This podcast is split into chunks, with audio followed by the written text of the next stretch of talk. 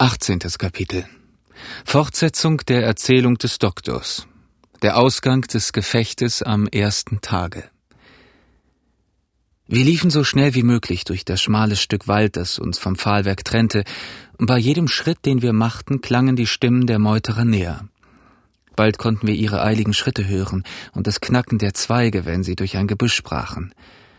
Ich begann zu merken, dass wir ein ernstliches Gefecht haben würden, sah nach dem Zündkraut meiner Muskete und sagte Kapitän, Trelawney ist ein sicherer Schütze. Geben Sie ihm Ihr Gewehr. Sein eigenes ist unbrauchbar. Sie tauschten ihre Gewehre aus und Trelawney, der sich die ganze Zeit über sehr ruhig und kaltblütig benommen hatte, blieb einen Augenblick stehen, um nachzusehen, ob das Gewehr vollkommen in Ordnung sei. Da ich bemerkte, dass Gray unbewaffnet war, gab ich ihm meinen Stutzsäbel. Es tat uns allen vom Herzen gut zu sehen, wie er in die Hand spuckte, seine Augenbrauen zusammenzog und die Klinge durch die Luft pfeifen ließ. Wir sahen an jeder Muskel seines Körpers klar und deutlich, dass unser neuer Waffengefährte sein Salz wert war. Vierzig Schritte weiter kamen wir an den Waldsaum und sahen das Pfahlwerk gerade vor uns liegen. Wir erreichten die Umzäunung ungefähr an der Mitte der Südseite, und fast in demselben Augenblick erschienen sieben Meuterer, an ihrer Spitze der Bootsmann, Hiob Anderson, in vollem Lauf an der Südwestecke. Sie prallten zurück, wie wenn unsere Anwesenheit sie überraschte, und bevor sie zur Besinnung kamen, hatten nicht nur der Squire und ich, sondern auch Hunter und Joyce im Blockhause Zeit genug, um zu feuern. Die vier Schüsse kamen nicht als Salve, sondern plackerten etwas, aber sie erfüllten ihren Zweck. Einer von den Feinden stürzte zu Boden, und die übrigen kehrten sofort um und verschwanden unter den Bäumen. Nachdem wir wieder geladen hatten, gingen wir an der Außenseite der Palisade entlang, um nach dem gefallenen Feinde zu sehen. Er war mausetot, durchs Herz geschossen. Wir frohlockten über unseren guten Erfolg, da krachte gerade in demselben Augenblick ein Pistolenschuss aus dem Gebüsch, eine Kugel pfiff dicht an meinem Ohr vorüber und der arme Redruth taumelte und fiel der Länge nach zu Boden. Der Squire sowohl wie ich erwiderten den Schuss, da wir aber kein Ziel sahen, so vergeudeten wir wahrscheinlich nur unser Pulver. Hierauf luden wir wieder unsere Gewehre und wandten unsere Aufmerksamkeit dem armen Tom zu.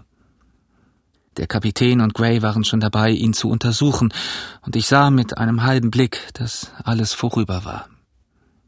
Ich glaube, die Schnelligkeit, womit wir den Pistolenschuss erwidert hatten, hatte die Meuterer abermals auseinandergejagt, denn sie ließen uns ohne weitere Belästigung den braven alten Förster über die Palisade heben. Sodann trugen wir den stöhnenden Mann, der viel Blut verlor, ins Blockhaus. Der arme alte Bursche. Er hatte vom ersten Beginn unserer Schwierigkeiten bis zu diesem Augenblick da wir ihn im Blockhaus zum Sterben niederlegten, kein Wort von Überraschung, Klage, Furcht oder auch nur Zustimmung geäußert. Wie ein Trojaner hatte er seinen Posten hinter der Matratze in dem schmalen Gang behauptet. Er hatte jeden Befehl schweigend, hartnäckig und genau ausgeführt. Er war zwanzig Jahre älter als der älteste von uns, und nun musste dieser brummige, aber treue und nützliche alte Diener für uns sterben. Der Squire fiel neben ihm auf die Knie und küsste seine Hand und weinte dabei wie ein Kind. Muss ich gehen, Herr Doktor? fragte Tom. Tom, mein Mann, sagte ich, ihr geht heim. Ich wollte, ich hätte ihn mit meiner Flinte erst einen aufbrennen können, antwortete er. Tom, sagte der Squire, sagt mir, dass ihr mir vergebt. Wollt ihr das tun? Wäre das respektvoll, Squire? War seine Antwort. Indessen, so sei es. Amen. Nach einem kurzen Schweigen sagte er, nach seiner Meinung solle wohl einer von uns ein Gebet lesen. Es ist mal der Brauch so, Herr, sagte er, wie wenn er um Entschuldigung zu bitten hätte. Nicht lange darauf verschied er, ohne noch ein Wort zu sprechen. Unterdessen hatte der Kapitän, dessen Taschen, wie mir bereits aufgefallen war, merkwürdig bepackt waren, eine große Menge verschiedener Gegenstände hervorgeholt. Die britische Flagge, eine Bibel, ein Knäuel ziemlich dicken Bindfaden, Tinte, Federn, das Logbuch und mehrere Pfundpakete Tabak. Er hatte innerhalb der Einzäunung einen ziemlich langen Fichtenstamm gefunden, dessen Zweige bereits abgehackt waren. Diesen richtete er mit Hunters Hilfe an der Ecke des Blockhauses auf, wo die Baumstämme im rechten Winkel aufeinander stießen. Dann kletterte er auf das Dach und zog mit eigener Hand die englischen Farben auf. Diese Handlungen schienen sein Herz sehr zu erleichtern. Er betrat wieder das Blockhaus und begann unsere Vorräte aufzuzeichnen, wie wenn es sonst nichts auf der Welt gäbe. Bei alledem hatte er sich auch um Tom gekümmert, und sobald alles vorüber war, trat er mit einer zweiten Flagge heran und breitete diese ehrfurchtsvoll über die Leiche aus. Dann schüttelte er dem Squire die Hand und sagte Nehmen Sie sich's nicht zu sehr zu Herzen, Herr Trelawney. Ihm ist wohl. Um einen Mann, der für seine Pflicht, für seinen Kapitän und seinen Herrn gestorben ist, brauchen wir keine Sorge zu haben, dass er nicht in den Himmel kommt. Das ist vielleicht nach der Glaubenslehre nicht richtig, aber es ist Tatsache. Hierauf zog er mich beiseite und sagte, Dr. Livesey, in wie viel Wochen erwarten Sie und der Squire die Ankunft des zweiten Schiffes, das uns nachgesandt werden sollte? Ich sagte ihm, es handle sich dabei nicht um Wochen, sondern um Monate. Erst wenn wir gegen Ende August nicht zurück wären, sollte Blandley das zweite Schiff schicken, um nach uns zu suchen, aber weder früher noch später. Sie können sich's also selber ausrechnen, sagte ich. Ja, antwortete der Kapitän und kratzte sich den Kopf. Und wenn ich noch so sehr auf die Güte der Vorsehung rechne, Doktor, möchte ich sagen, wir sind in einer ziemlich ekligen Klemme. Wieso? Es ist jammerschade, Doktor, dass wir die zweite Bootsladung verloren haben, antwortete der Kapitän. Mit unserem Pulver und Blei werden wir reichen, aber die Rationen sind knapp, sehr knapp, so knapp, Dr. Livesey, dass es vielleicht ebenso gut ist, diesen Esser weniger zu haben. Und mit diesen Worten zeigte er auf den Leichnam unter der Flagge. Gerade in diesem Augenblick flog sausend eine Feuerkugel hoch über das Dach des Blockhauses hinweg und schlug weit hinter uns in den Wald ein. Oho, rief der Kapitän, pulvert nur los. Ihr habt jetzt schon wenig genug Pulver, meine Jungens.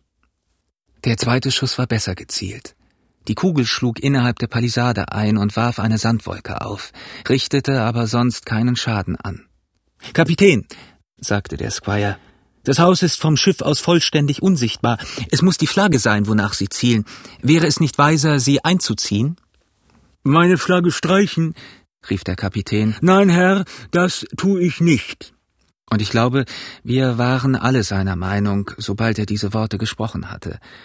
Denn es war nicht nur eine Äußerung kräftigen Seemannsmutes, sondern es war auch politisch klug, denn die Flagge zeigte unseren Feinden, dass wir ihre Kanonade verachteten. Den ganzen Abend donnerten sie mit ihrer Kanone. Eine Vollkugel nach der anderen flog über uns hinweg oder war zu kurz gezielt oder wirbelte in der Umzäunung den Sand auf. Sie mussten aber so hoch im Bogen schießen, dass die Kugel sich unschädlich in den weichen Sand einbohrte. Wir brauchten kein Abprallen der Kugel zu fürchten, eine schlug allerdings durch das Dach des Blockhauses und fuhr durch den Fußboden wieder heraus, aber wir gewöhnten uns bald an den Spaß und kümmerten uns so wenig darum, wie wenn Cricket gespielt würde. Ein Gutes hat das alles, bemerkte der Kapitän. Der Wald zwischen uns und dem Strande ist wahrscheinlich vom Feinde nicht besetzt. Die Ebbe ist mittlerweile ein gutes Stück zurückgegangen, wahrscheinlich liegen unsere Vorräte jetzt nicht mehr im Wasser. Freiwillige vor, um das Pökelfleisch zu holen. Gray und Hunter waren die ersten, die vortraten. Gut bewaffnet schlichen sie sich aus dem Pfahlwerk heraus, aber ihr Unternehmen erwies sich als unausführbar. Die Meuterer waren kühner, als wir geglaubt hatten, oder sie hatten mehr Vertrauen zu Israels Schießkunst. Denn vier oder fünf von ihnen waren emsig beschäftigt, unsere Vorräte wegzuschleppen und warteten mit ihnen bis zu einer der Gigs, die ganz in der Nähe lag und ab und zu mit einem Ruderschlag sich gegen die Strömung hielt. Silva saß hinten und führte das Kommando, und jeder einzelne von ihnen war jetzt mit einer Muskete versehen, die sie aus irgendeinem geheimen Magazin genommen haben mussten. Der Kapitän setzte sich an sein Logbuch und begann seine Eintragungen folgendermaßen. Alexander Smollett, Schiffer. David Livesey, Schiffsarzt. Abraham Gray, Zimmermannsmat. John Trelawney, Eigentümer. John Hunter und Richard Joyce, Diener des Eigentümers, keine Seeleute. Dies sind alle, die von der Schiffsgesellschaft treu geblieben sind. Sie kamen mit Vorräten für zehn Tage bei knappen Rationen heute an Land und zogen auf dem Blockhaus der Schatzinsel die englische Flagge auf. Thomas Redworth, Diener des Eigentümers, Förster, von den Meuterern erschossen. James Hawkins, Kajütsjunge. In demselben Augenblick dachte ich bei mir selber, wie es wohl dem armen Jim Hawkins gegangen ist. Da wurde auf der Landseite des Blockhauses gerufen. Einer ruft uns an, sagte Hunter, der die Wache hatte. Doktor, Squire, Kapitän. Hallo Hunter, seid ihr das? rief es draußen. Und ich lief an die Tür und kam gerade noch zur rechten Zeit, um Jim Hawkins heil und gesund über die Palisaden klettern zu sehen.